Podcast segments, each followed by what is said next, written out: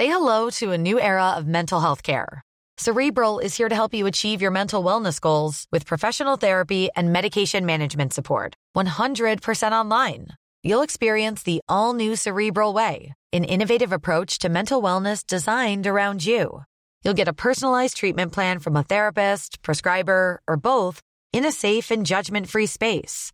Your cerebral therapist or prescriber will outline a customized plan with clear milestones along the way so you can get to feeling your best. With Cerebral, you're not alone in your mental health journey. We're here to empower you to live a fulfilling life. So take that first step towards a brighter future and sign up today at cerebral.com slash podcast and use code ACasts to get 15% off your first month. Offer only valid on monthly plans. Other exclusions may apply. Offer ends July 31st, 2024. See site for details. Hey, I'm Ryan Reynolds. At Mint Mobile, we like to do the opposite of what Big Wireless does. They charge you a lot we charge you a little. So naturally, when they announced they'd be raising their prices due to inflation, we decided to deflate our prices due to not hating you. That's right. We're cutting the price of Mint Unlimited from $30 a month to just $15 a month. Give it a try at mintmobile.com slash switch. $45 upfront for three months plus taxes and fees. Promo rate for new customers for limited time. Unlimited more than 40 gigabytes per month. Slows. Full terms at mintmobile.com. This is the Game Football podcast from The Times. Today, Chelsea win themselves a second Champions League title. What went so right for Thomas Tuchel and so wrong for Pep Guardiola? We'll discuss the England squad as they bring in preparations for Euro 2020. What's it like behind the scenes at a major competition? And welcome to the Premier League, Brentford. This is the game.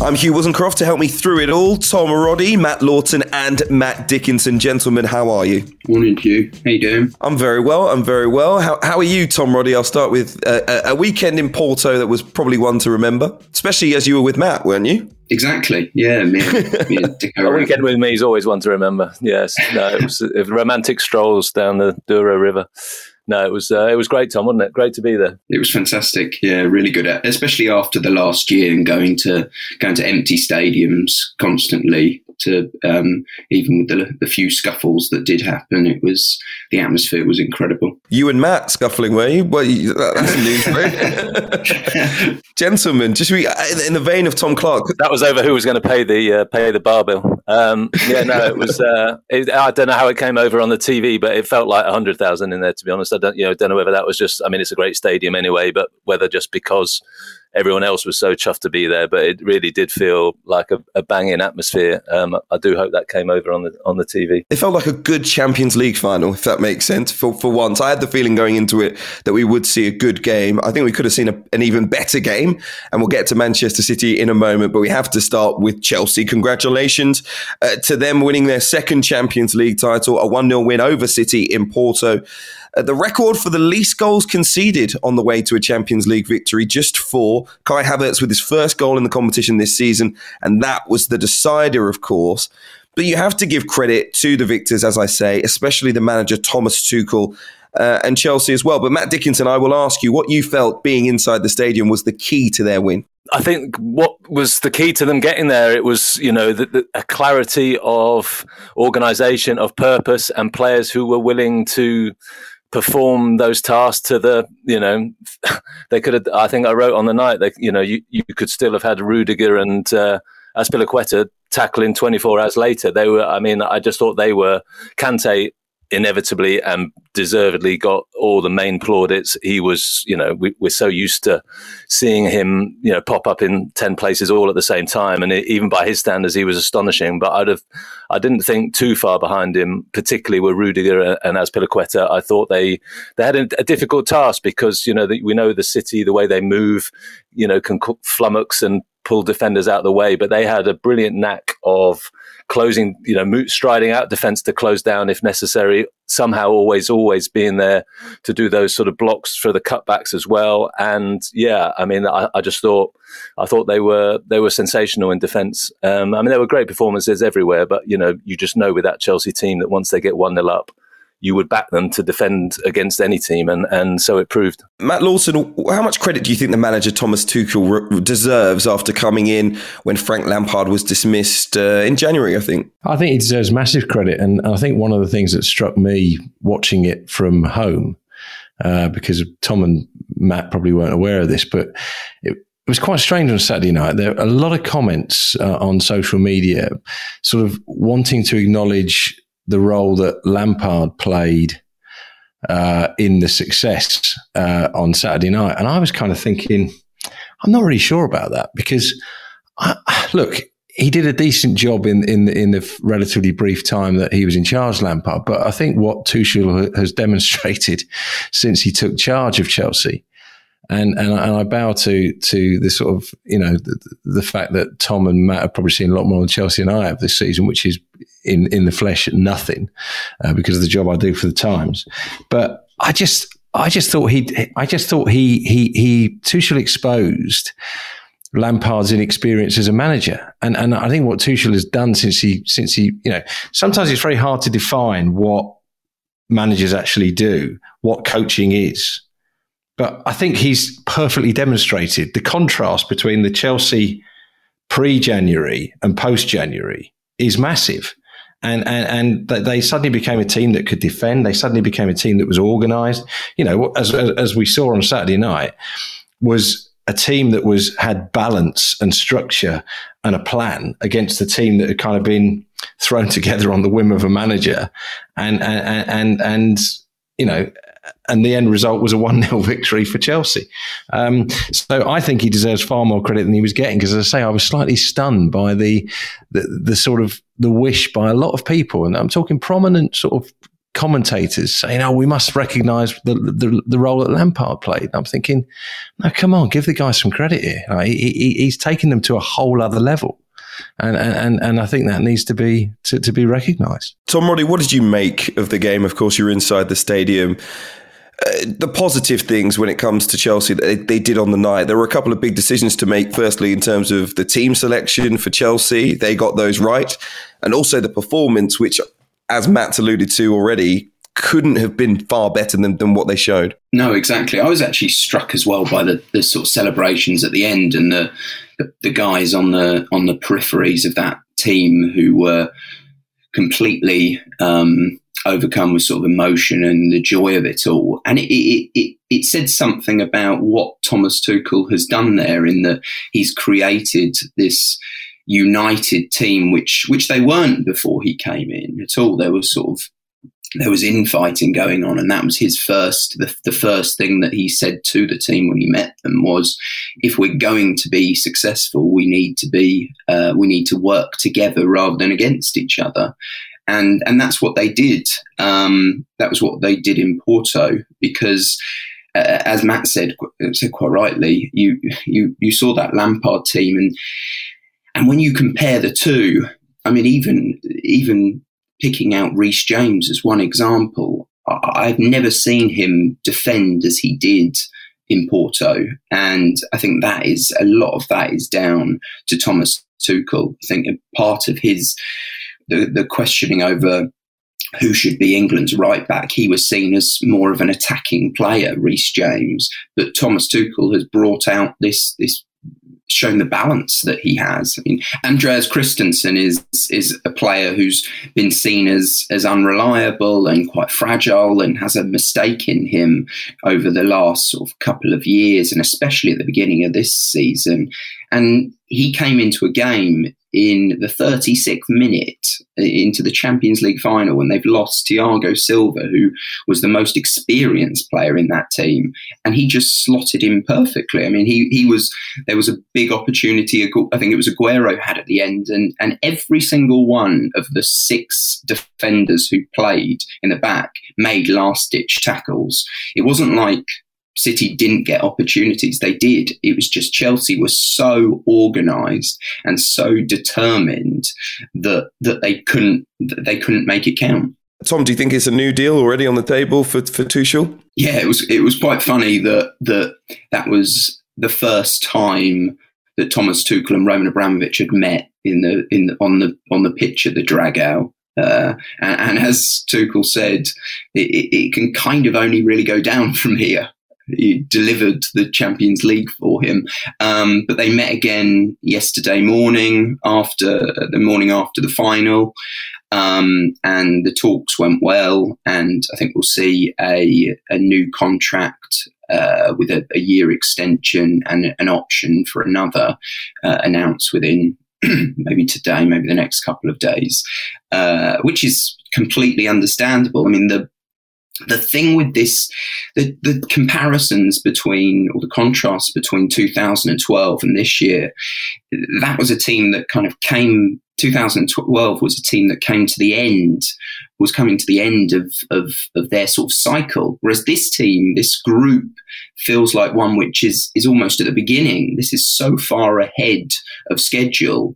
And I think Tuchel was, was the man who sort of pulled it all together and sees himself staying there for, for a while. I, I, I still think it'll be interesting to see what happens over transfers if he doesn't get the transfers he'd like. But that could lead to some fallouts. We will see, but I think Roman Abramovich has to be confident that he's got the right man in charge. Uh, as you say, having been delivered the Champions League in his first meeting with the boss, but um, but yeah, I think we're going to have to put up with a decade of of this player as a Champions League winner every time an English player, young English player now, uh, has a bad game, whether it be Reece James or Mason Mount from here on out. So let's hope they don't have a dip in form because they will, of course, in the best possible way, uh, have that hanging over them, if you see what I mean. Um, and there, look, there are players in this Chelsea team that I think we do have to talk about. We'll come to Manchester City shortly, but Matt Dickinson, you mentioned him already, the man of the match, N'Golo Kante. Is he now a footballing legend?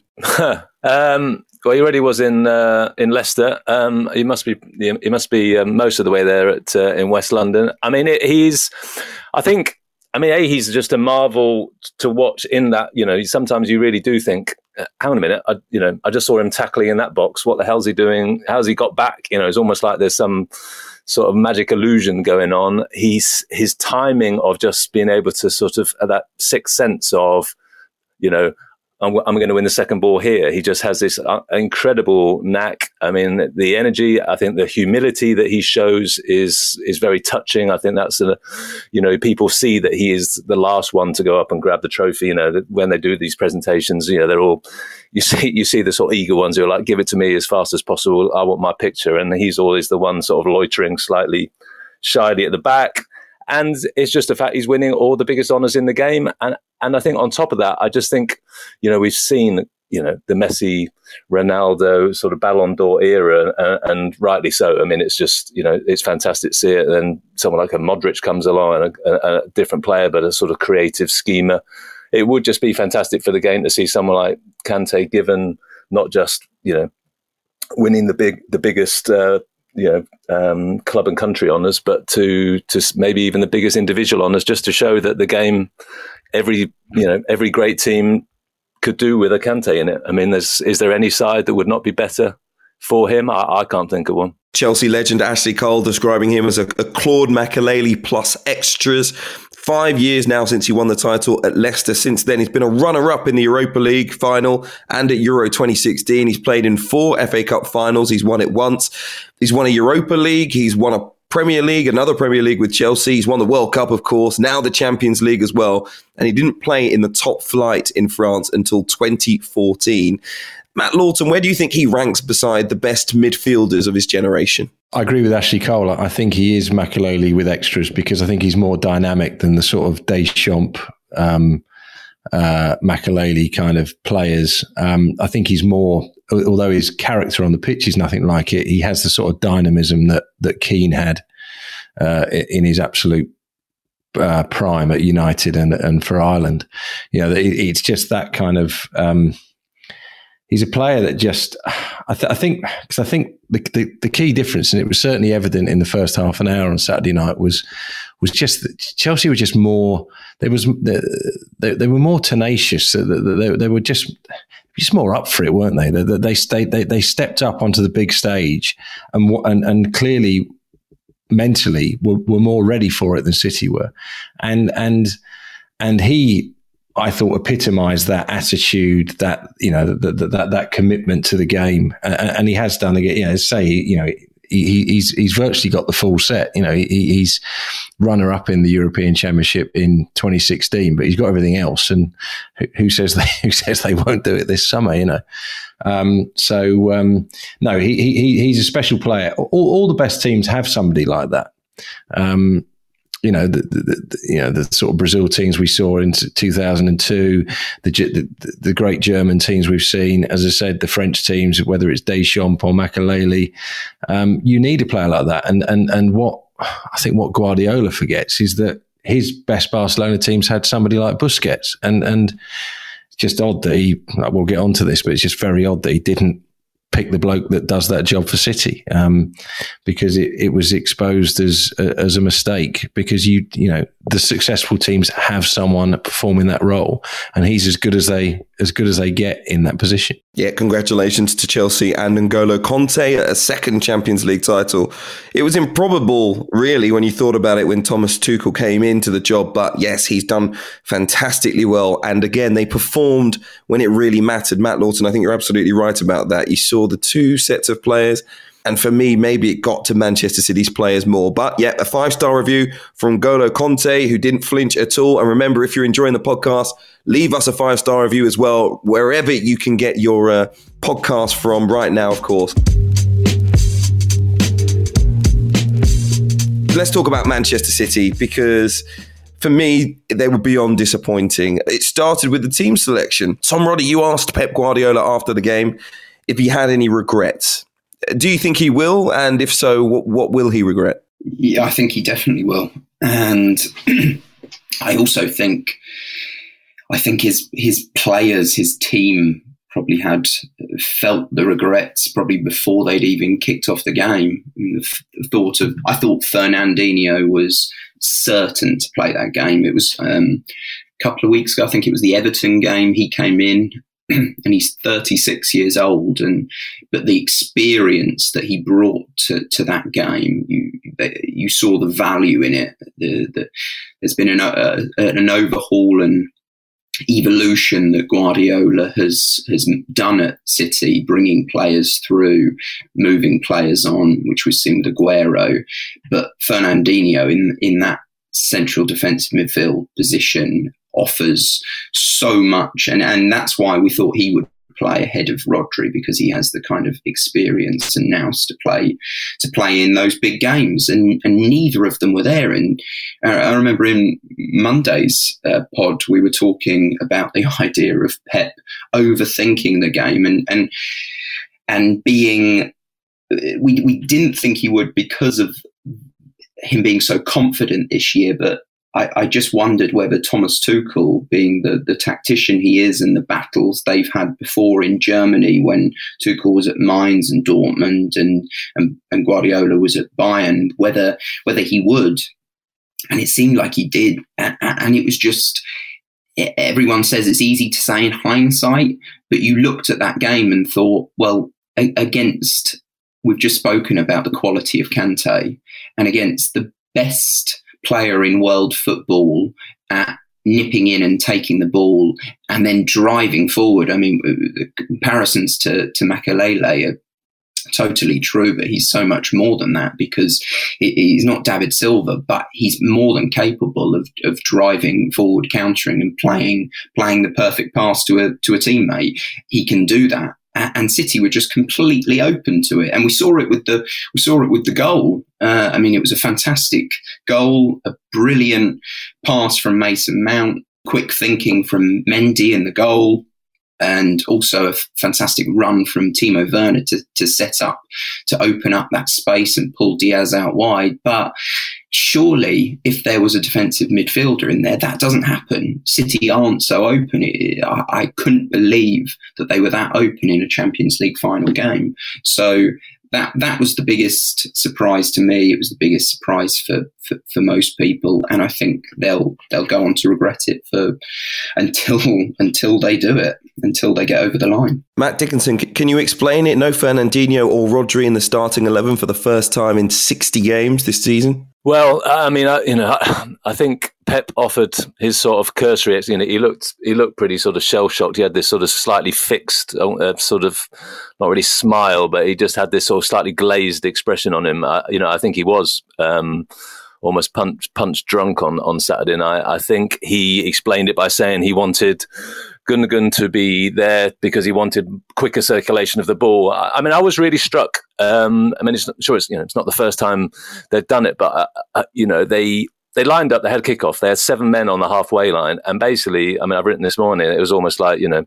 they could have started with a bugle call the way they just charged. You know, they just absolutely hurtled at Chelsea, and it was almost like they started as if we're going to swarm into you. We we are just going to pin this back. We are going to dominate the ball so much. We're going to circulate it so fast. We are going to ultra press you and sort of for five minutes you thought wow this is you know this this is clearly going to be you know sort of full on um we've seen the team selection and we had you know it wasn't just hindsight we had sort of looked at that and thought wow what's he, what, what has he done here? And we saw that strategy in those first five minutes. And I think what rattled City was the fact that, that Chelsea weren't rattled.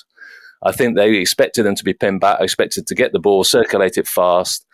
And Chelsea, because of someone like Kante and others, started repelling the fire. They started nicking the ball off them. They started driving them back. They started showing that they weren't going to be rattled out of it. And and you sort of very quickly saw in De Bruyne and in Mahrez and in Foden that they weren't getting time on the ball. They weren't getting to dominate the ball. They weren't getting it to circulate it as as they would like.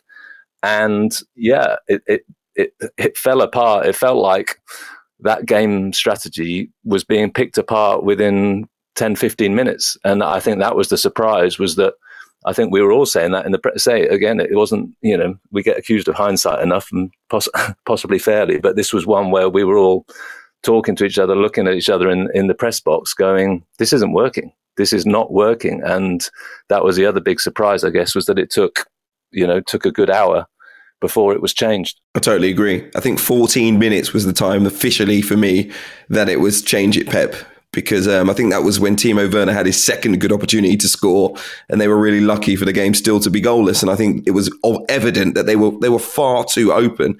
I've got I've got no idea what he was thinking. Well, I mean, one thing I would say is that you know it's possible. I mean, Fernandinho is 36. You know, I don't think it's it's not necessarily a, you know one man change. You know, Chelsea were Chelsea were fantastic. Might have been fantastic. You know, against any um, collection of City players. But I do think you know it does send a message to a team when a manager makes a decision like that. When he makes it, and the other thing you know we ought to stress is that he had played Rodri or Fernandinho in 59 of the previous 60 games. So this is a message. This is this is lads. We're doing it differently today. This is not you know, we've got a structure. We're going to stick to our structure. This is guys, you know, I am, I am being bold here. I am trusting you to do something different from the norm. And that, that was what was, so, you know, people can say and have said and, and possibly rightly said, oh, well, you know, could we be sure Fernandinho would have cut, closed down Mason Mount? Could he have cut out that pass? Maybe not. Maybe Chelsea still win. But I do think, you know, what no one can dispute is that Guardiola did say to this team, we are going to do something different and we're going to do it in a the biggest game in the club's history. And when you do that, that is a heck of a gamble. Matt Lawton, um, I, with this approach, I, I often think with Manchester City, you play the perfect game. Everyone says how brilliant you are. We all talk about Pep Guardiola as a genius. Anything less than the perfect game, and they struggle. They struggle to score goals. Kevin De Bruyne, who for me is one of the best players in the world, full stop. But to put him in a position as a false nine where he's almost ahead of the ball a lot of the time, never really gets on it, had to keep coming deeper to try and get on it. Obviously, eventually had the, the bad injury and went off. But it was like Guardiola wasn't getting the message. It, it, felt, especially for a fan, I think for the fans, it felt like a, almost a wasted opportunity for the greatest Champions League final of all time because of Guardiola and how he approached it. But how do you think it affects him at the club now? Oh, I think he's look, he's still won the Premier League title. I, I think he's fine, um, and I think now they will come back. You know, I think the key thing with what happened on Saturday is, you know, we've seen teams have certain deficiencies and still succeed. You know, we watched the France team win the World Cup in '98 without a striker. Now they did have Zinedine Zidane, and they even had a young Thierry Henry playing wide right.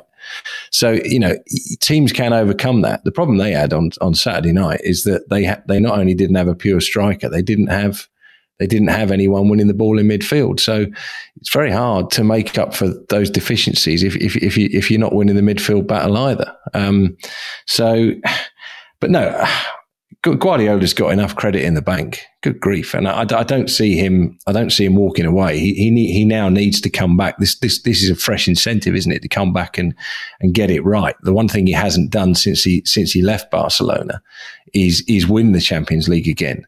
And it is a it is a boil that needs to be pierced. And it's you know, it's probably a slightly unpleasant analogy that I'm getting into here, but it, it's uh, it's going to be even sorer today, isn't it? So, so he does need to he does need to get back there, and he will have the you know we, we've all been you know we've all been writing about the potential arrivals this summer, be it be it Declan Rice or Harry Kane or, or whatever. So he, he's going to address those those deficiencies. But um, uh, you know, the, the, thing about Guardiola Hugh, that you got to, you know, and I, I, live in Manchester. He's made a he's made a pretty big commitment to Manchester. You know, in a way that Mourinho, it was a, it was a fleeting visit. You know, he, he never moved out of, of the Lowry Hotel. You know, Guardiola's put proper roots down in this city. And you know, he, you know, he's got a home in the city centre. He's invested in a local restaurant.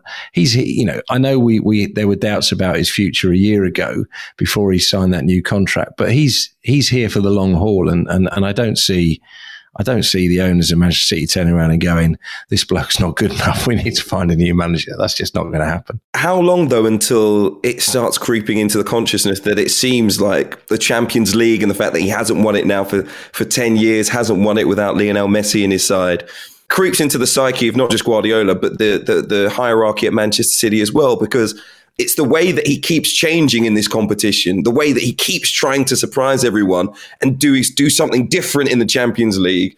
Suddenly, for me, makes people think that, that maybe the Champions League is is getting to him in some way.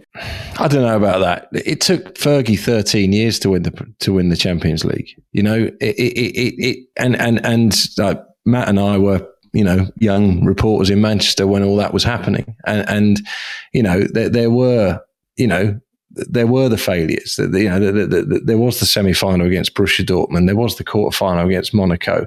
There was the absolute hiding against Barcelona. You know, uh, albeit restricted by how many foreign players he could pick at that time. But it, it's it's part of the. Ev- I think I, I, honestly think, yeah, he messed up on Saturday night, but it's part of the evolution of this of the club and the team, and and I don't think it's ever a given that that you can win this thing. I know Chelsea have won it twice, and they get and then they also got into a final, which is remarkable, really, from sort of relative European novices to suddenly suddenly, you know, they, you know, they, they, they've reached three finals in whatever it is since 2008 and, and, and they've won it twice. It's, it's a, it's a hell of a record um, particularly when he changes the manager as much as he does. I just think they'll get it right, Hugh. Yeah, we can't sit here and say that Manchester City are not good enough to win the Champions League. They are good enough to win the Champions League. And if they get Harry Kane, it's a great incentive for Harry Kane, isn't it, to come and finally deliver that big trophy? Which leads us nicely on to my next question, Matt Dickinson. Does this propel, does this force Manchester City to do something big in the uh, excuse me in the summer transfer market, uh, the likes of Harry Kane or Erling Haaland? Uh, well, I think I, t- I tweeted after about half an hour um, that Harry Kane's value had gone up by another hundred million. I think you know um, you saw Chelsea. I mean, Timo Werner obviously missing missing those chances as we've become accustomed to. But I mean, if Harry Kane had been in either team, you would have backed them to, you'd have backed him to have um, filled his boots, to be honest. Um, and I, I, I, just think that he is a player that would will elevate any of these teams. Chelsea could do with a prolific goal scorer. City, uh, as we've seen, Man, Man, United would benefit hugely from it. And any of these sides, you would think Harry Kane is worth over 100 million quid to them. Now is going to come down to those resources, isn't it? But yeah, uh, uh,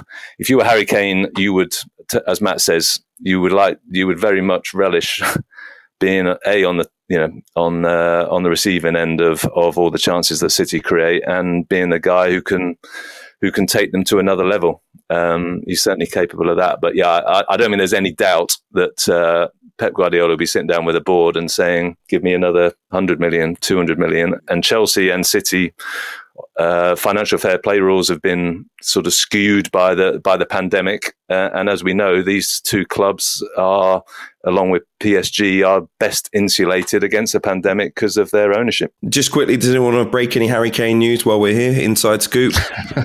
Why leave it for the paper, eh? No. uh, up next, uh, there will be an inside scoop next on Harry Kane. I think he might be making uh, the England squad for the Euros. Just about. Up next, we'll talk about who might miss out. Stay with on the game. Say hello to a new era of mental health care. Cerebral is here to help you achieve your mental wellness goals with professional therapy and medication management support. 100% online. You'll experience the all new Cerebral Way, an innovative approach to mental wellness designed around you.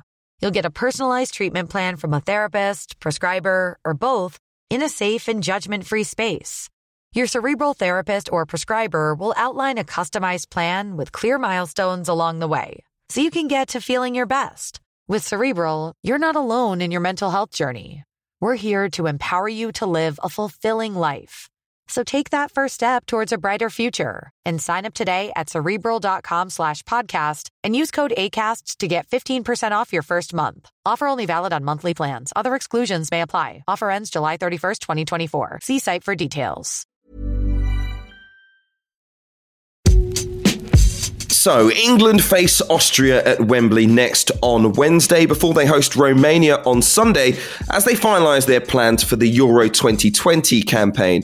Uh, firstly, the England manager Gareth Southgate needs to cut down his squad by seven players. That will happen on Tuesday. Uh, those of you listening on Tuesday, it may have already happened, or Wednesday, of course. Uh, Matt Lawton, do, do you think there are big dilemmas facing Gareth Southgate, or will he know exactly who will and won't be making it? Uh, there's one massive one, which is Trent Alexander Arnold. Um, I, I, I would, I would take him every day. Um, I don't care how good a season Kyle Walker's had. I don't care how well um, uh, the other sort of right backs have been doing. Yeah, Reece James is certainly in the team for me, but I would absolutely take Trent. Um, he's one of the best strikers of the ball in Europe, and you know, in those tight situations in in in big games in a, in a major championship. You know, I, I think it's yeah, there's there's high expectations for this England team, and and rightly so. There's some real talent, and it's one of the most exciting England teams I can remember, and been in and around England for oh blimey, how long is it now? Uh, Twenty five years. God, Dicko, how long is it? I know. uh, and and it feels like 300 years at times. It does. It does. It does. Particularly when most of it's been on the road with you. Um, but um, but no, it, it, it's it's um, it's. I just think he's a player that you can, even if you don't pick him from the start, you can bring him on. You know, I was watching. You know, Foden was Foden takes a a very nice corner. We've seen that, saw that on Saturday night. But I just we're sort of team with people like Kane and and and and Maguire. Hopefully, if he's fit, um, in the team. Um, you know, we, we, there is an aerial threat in that England team. Don't leave, don't leave him behind. Please don't leave him behind, Gareth. You've got to take him. Anyone disagree? Should Trent be, be left out of the squad? I think that I think the thing being a 26 rather than a 23 is is key um, because I think there is room for you know I, I see I see the debate, um, but I, you know I'm with Matt. I would take him and I would definitely take him now. There's 26. I think you know. Um, I think that that those extra three spaces make it um, make it a no brainer because he is the type of guy. I'm not sure he's going to start. Well, I'm pretty sure he's not going to start. I think Kyle Walker will be starting, but um, you know, you can change a game um, from right back. We've you know that's we've seen attacking attacking fullbacks are um, a key part key part of a game, and and he brings as Matt says, not just that, but some some dead ball specialism as well. So you know, I, I could I could definitely imagine his energy being thrown on in a game that England are chasing with with half an hour to go. So Tom Roddy, you've got Kieran Trippier, Reece James, Kyle Walker, Trent Alexander-Arnold. Who do you leave at home? It's always tricky because we've for years and years and years we've been telling players, young English players, to be bold and brave and and kind of go abroad and then then they do and they're not necessarily right in front of us or fans and so they don't get the credit that they that they deserve so Kieran Trippier is probably the one who is easiest. It feels easiest to to to brush to the side, but he is part of an Atletico Madrid team uh, a Simeone defence, which which has won La Liga ahead of Real Madrid and Barcelona, and what an achievement that is. But I think he would probably be the one that I would I would leave behind. Um, having just said all of that, um, I think that game on Saturday night really showed how good Reece James can defend. That was that was very important. Um, but I, I, can't disagree with Trent Trent because because of the his ability on the ball, because of the chances he creates, and of course the thing is, we I think Kyle Walker will start as well, but uh, the one thing that Southgate has been trying to do over the last year is bring in a, a, plan B or a, or a different plan A, different systems to be able to play with three at the back. And if you play with three at the back, then it gives Trent that license a bit more license, a bit more protection to cover the area which he is slightly more vulnerable, but it's worth having him on the pitch because for, for, that very reason. The only thing that makes me think all four of them will go is if Harry Maguire's injury is worse than imagined and he hasn't played the last few games, of course, he's been hobbling around with an ankle problem.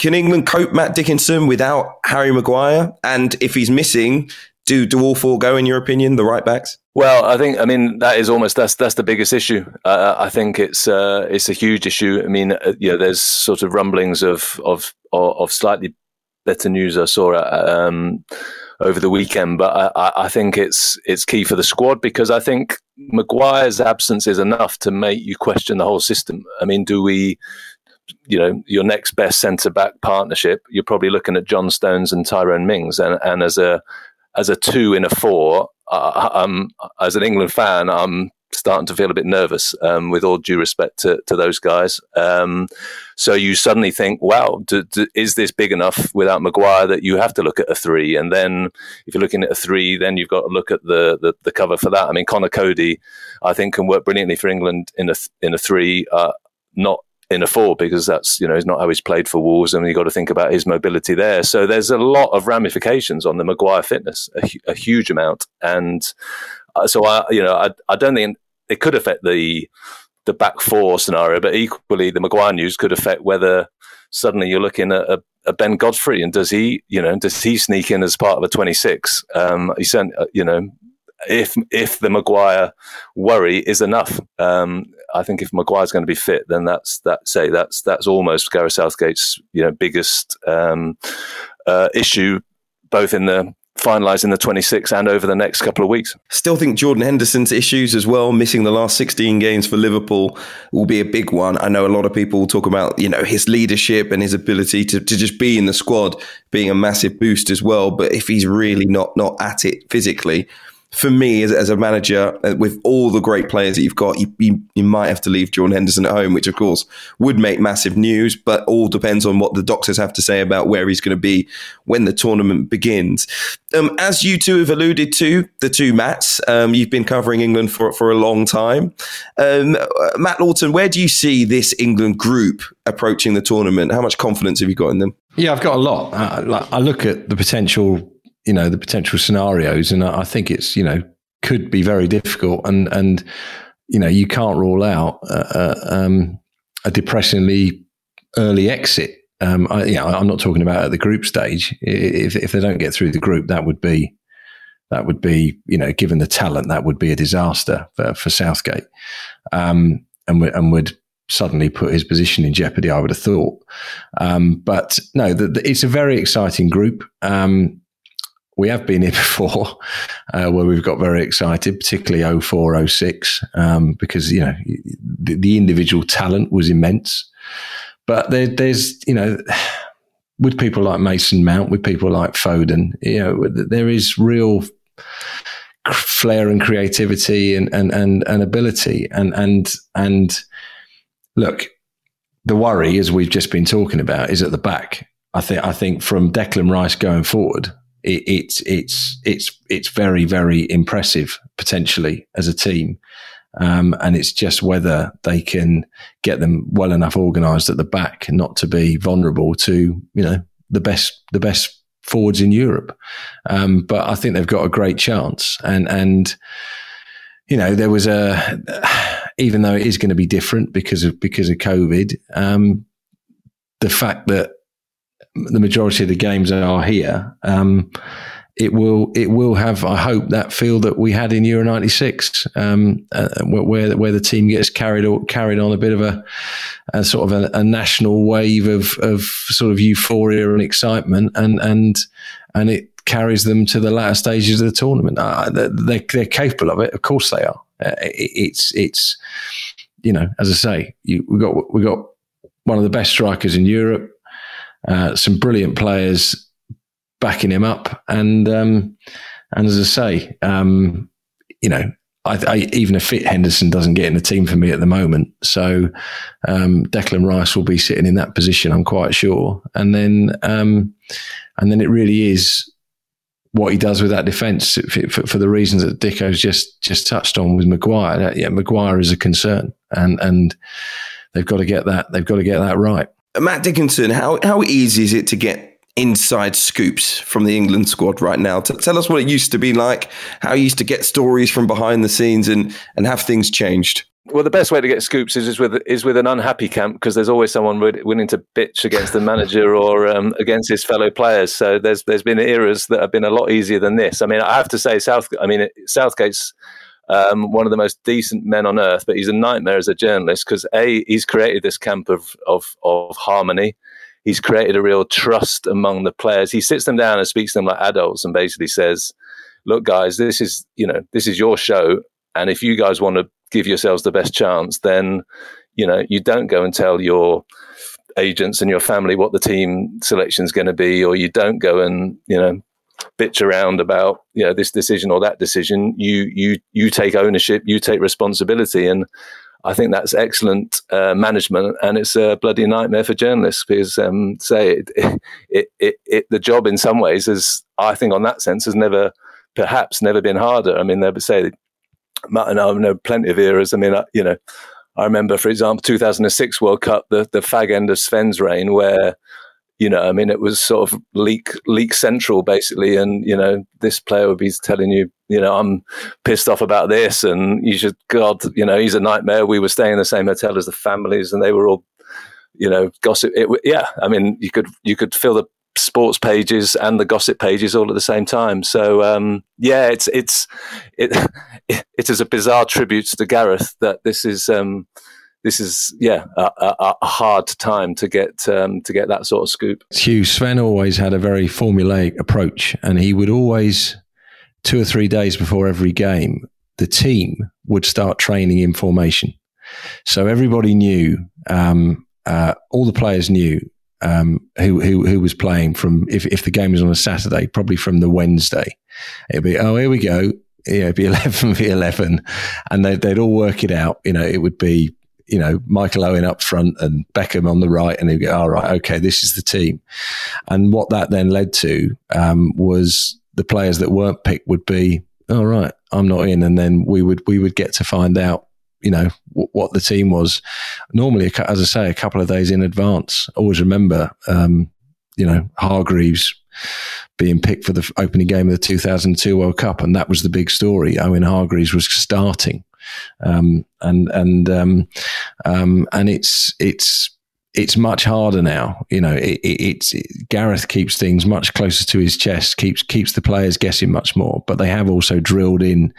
It was Roy Hodgson who really lost it with us when we we, we would write about what we thought the team was going to be um, uh, ahead of a match. I always I always took the view that if the opposing manager was picking up the Daily Star and and reading the 11 the predicted 11 and was basing his preparation on what was in the british newspapers. I always thought that was slightly reckless.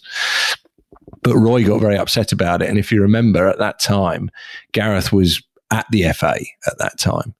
And i think became part of that culture. It was Roy and Gary Neville used to get really upset with us, and there'd be rows after press conferences going, "I can't believe you named our team this morning," um, and and and and Gareth sort of taken that on, and particularly with the younger players, has really drilled it into them. You know, keep things tight. Don't be telling your agents, as Matt said.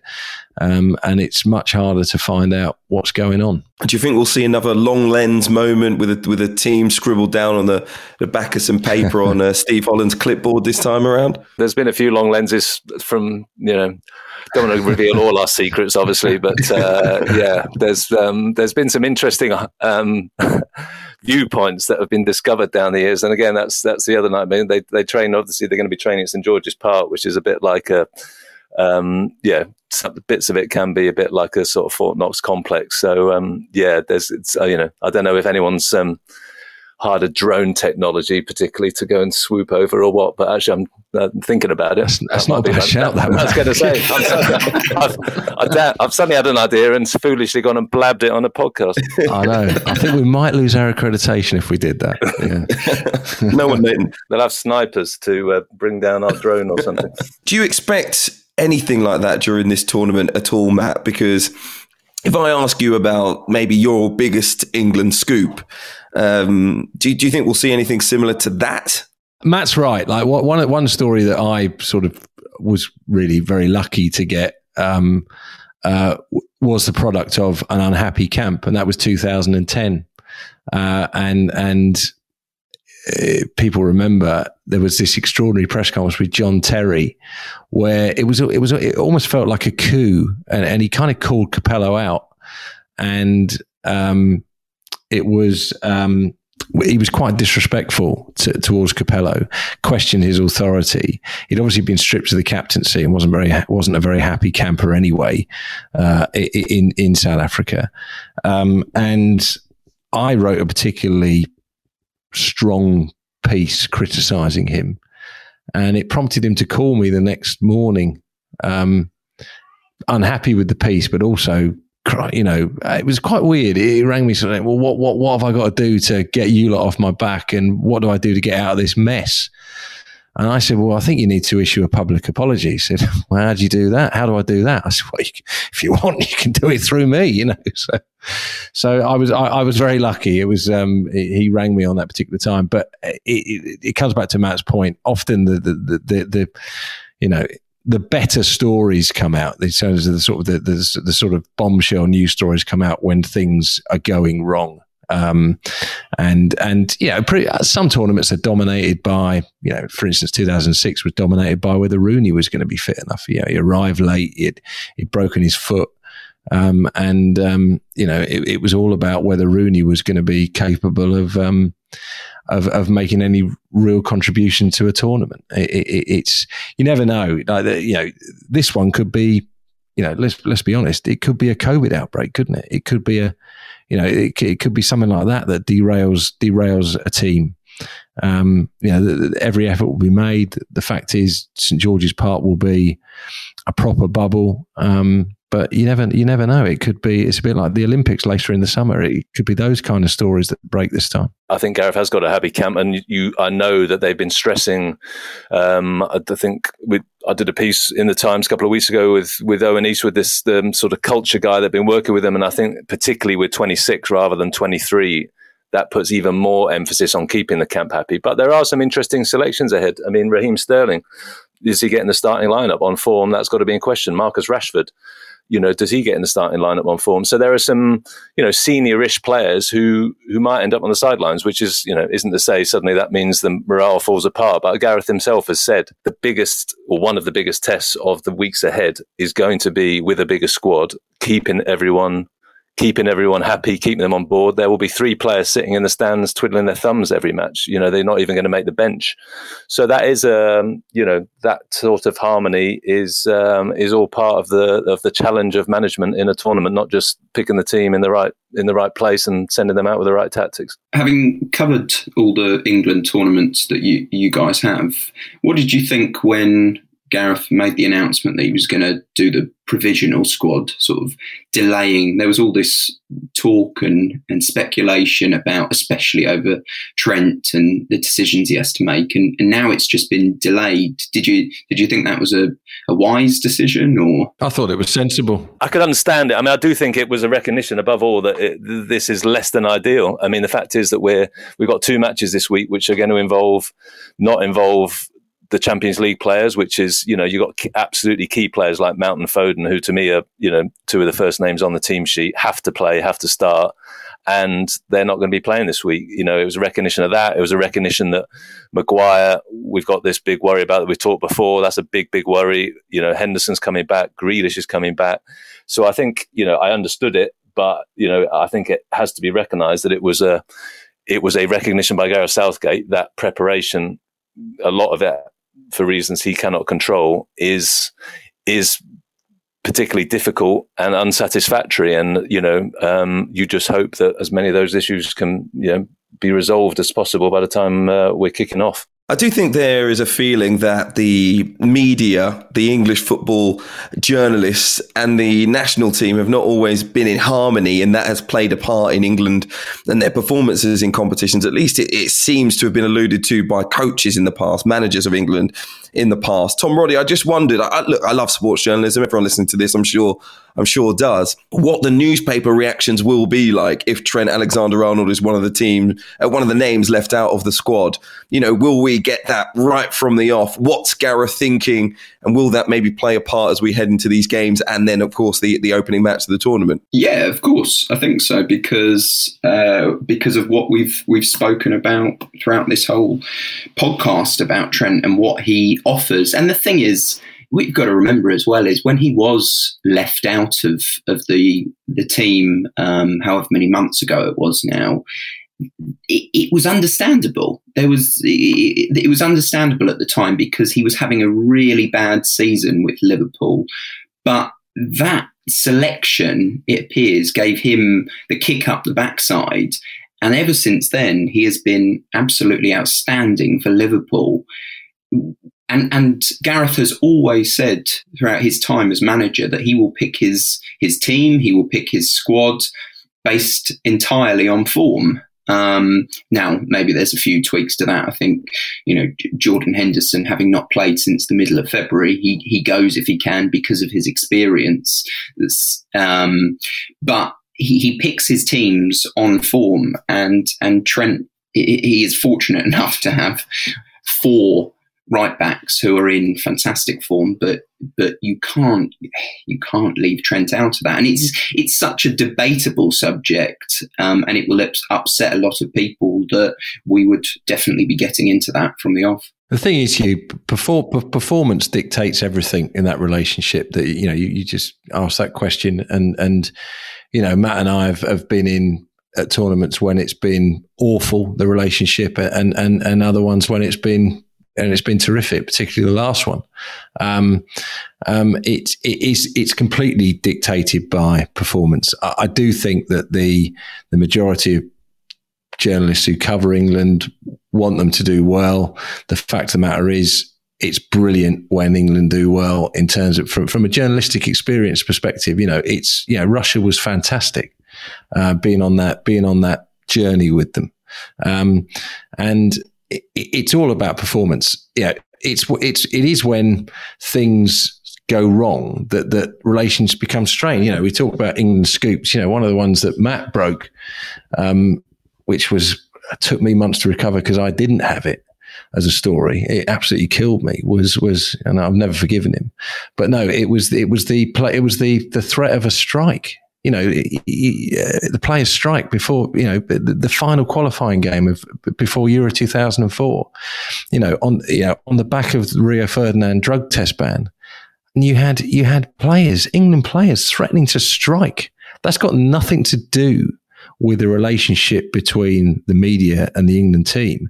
That was, that was to do with the relationship between the England team and the FA and the players were very unhappy that because Rio had left the training ground and missed a drugs test, he wasn't. He, he was getting banned. He'd been banned, and you had Gary Neville and, and, and other players threatening not to play in Istanbul in that final qualifier. A story broken by Matt and one or two others, not by me. And and and oh, that phone call at half past ten still haunts me you know, but but but it, it, it's to be fair, you've you've you've got your fair share of retaliation in, since. Uh, oh, that's been my main motivating factor, Dicko. Has just been been, been, been, been, revenge. Been driven by revenge for eighteen years. No, but it, it's it's that that's the thing. And and what one of Gareth's great successes has been to create harmony. But he's shown he's he's also has shown you know strength of leadership. You know when they when they had that situation with Gomez and, uh, uh, and Sterling, you know that was strong leadership that to leave Sterling out of that next game.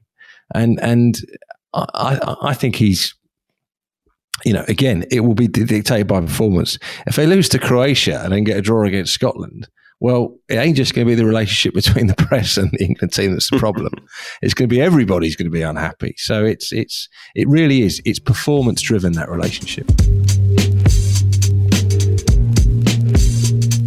Just before we go, I did want to give a special mention to Brentford, who won the playoff final, beating Swansea 2 0. They're back in the top flight for the first time since 1947. I just wanted to say every football fan needs to watch the film Moneyball, otherwise, they will not get any of the references from the commentators on the opening weekend. Okay, so if you haven't seen it, you don't get the model at Brentford, you need to, otherwise, it's going to go straight over your head.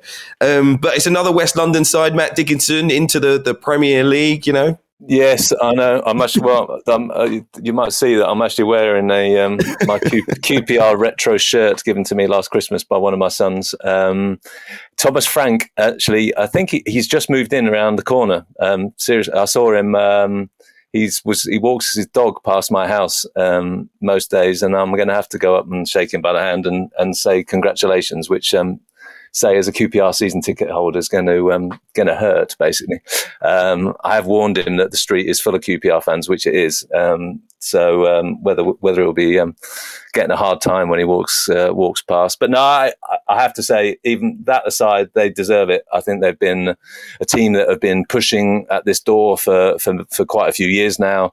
They they dare to be different. They've got a different, you know, the the way that they um, go about their recruitment of managers, the way they try and inform it with, as you say, with the, the Moneyball approach is a sort of the the best sort of umbrella title for it. The way that they you know, at the time, I thought clumsily wrote about the time, clumsily got rid of their academy, um, didn't handle it the best, but there was a rationale to it. They dare to be different. They dare to think, you know what, we're not going to produce all these kids to be nicked by the big clubs. We're going to try and take in kids at 16 to 18 and try and, you know, polish polish them up into players. So yeah, there, there's a lot of thought goes into. A, there's a strategy, and it's a strategy that's that's paying off. I think they've played some good football. Um, you know, I think it's great seeing someone like Toney, you know, sort of, you know, I love to see how he gets on in the Premier League. Um, so yeah, no, fair play to them. I think, uh, I think of all the playoff teams, they, um, they, they deserve it and they deserve it for, for sort of chipping away for, for some time now. Tom Roddy, do you think they've got enough next season or how much do you think they need to build this summer? Yeah, they deserve it, but also they're ready for it, aren't they? Because they've been building towards this moment. I mean, you've you've seen um, You've seen playoff finals over the years where a team has made it in, like, say, Derby, for example, and been on the verge of being in the Premier League. And look where they are now. Um, same thing with Reading happened a few years ago, get to the, the playoff final and then fall away. Um, whereas Brentford, if it hadn't have happened this year, you'd have still felt like it could have happened next year, automatic or, or not. They're, they're just they've they've been built the right way, and I, it was it, it was important for them that they went up because I think Ivan Toney would have been in the Premier League no matter what. It's also great to have a, a, fresh new club in the Premier League. Um, the only thing is six six London six clubs from London in, in the Premier League is is is quite astonishing. Um, it might benefit me and Dicko a little bit, but um, but it, it, it's a little astonishing. Going to keep you busy on the news front. yes, yeah. Can I just add to you on Brentford? I'm I'm really pleased with their fans. Um, my year started this this calendar year started writing about a faction of Brentford fans um, that had developed uh, in in in in you know in the in the wider group that was really unpleasant. That was um, you know organised uh, hooliganism, racism, Nazi propaganda. Really unpleasant group of Brentford fans. But it was other Brentford fans who came to me with this evidence and came to me with this, um, you know, with with the stuff that they, some of these guys were putting on social media, and the club reacted brilliantly. Um, they they've banned these people. They've they've driven them out of the club. They're, they're, they're, you know, it was the, it was the other fans that the, you know, the right minded fans that didn't want them being part of their club, and and were responsible for you know, as I say, seeking out a journalist who then brought brought this to the attention of of, of you know the wider attention. The club dealt with it, and and I have to say the club were even because yeah, the, the, response to some of these guys was very unpleasant. They identified uh, a fan wrongly, actually, as being one of one of my sources. They sent him excrement through the post, threatened him, uh, and uh, I received some fairly unpleasant messages through social media. I got a call from the director of football at the club. Never met the bloke in my life, um, but rang me up, check I was all right. Of course, I was fine, but but I thought that was very decent. And I just think, for me, I, I took particular pleasure in that the other the other night, but the other day because I just thought for a set of football fans to police themselves and think, you know what, we don't want these guys coming with us on Saturday. And I just really hope they get to enjoy the Premier League next season. And those guys, they won't be there to enjoy it with them. And and and and and I think that's great. Absolutely, couldn't agree more. And and yep, the, you know, it could have been that they went up to the Premier League last year, and maybe their fans would have only got that that one solitary game. So hopefully, they do get to fill out their new stadium at some point next season and enjoy their team in the Premier League as well. Uh, Matt Lawton, Matt Dickinson, and Tom Roddy, thank you so much for being with me on the Game Podcast for the last hour or so. We will be back on Thursday looking at uh, those England selections from Gareth Southgate and how they've performed against Austria. But remember, if you're enjoying the podcast, firstly, give us a five star review wherever you get your podcast from. But make sure you are subscribed to the Times and the Sunday Times. You can get it across all of your devices. And if you sign up today, you will also get yourself a month free. Go online, search thetimes.co.uk forward slash the game.